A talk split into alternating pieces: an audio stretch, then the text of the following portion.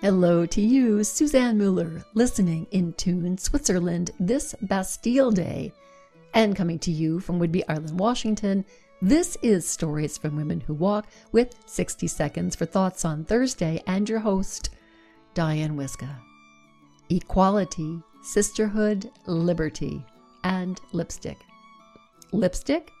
Believe it or not, the lipstick industry will be a ten billion dollars industry by twenty twenty-five. Why? In part because when the economy is struggling, a new lipstick is an affordable purchase.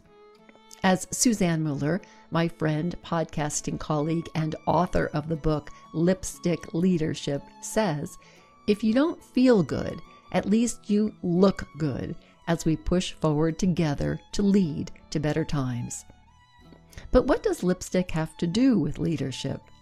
Here is what one reader, Mel in the U S, said to accompany her five-star review on June fourth, twenty twenty-two. Reframe your thinking. Lipstick Leadership is not like a typical leadership book that you would read like a story, beginning, middle, and end. Instead, it is full of bite-sized pieces that you can dive into for inspiration when you need to reframe your thinking or need a push forward.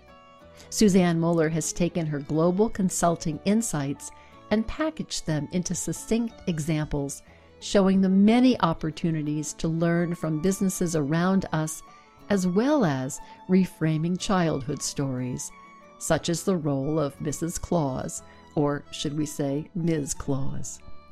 Click here to purchase your copy of Lipstick Leadership, and click here to connect with Suzanne Muller and learn more about her consulting practice.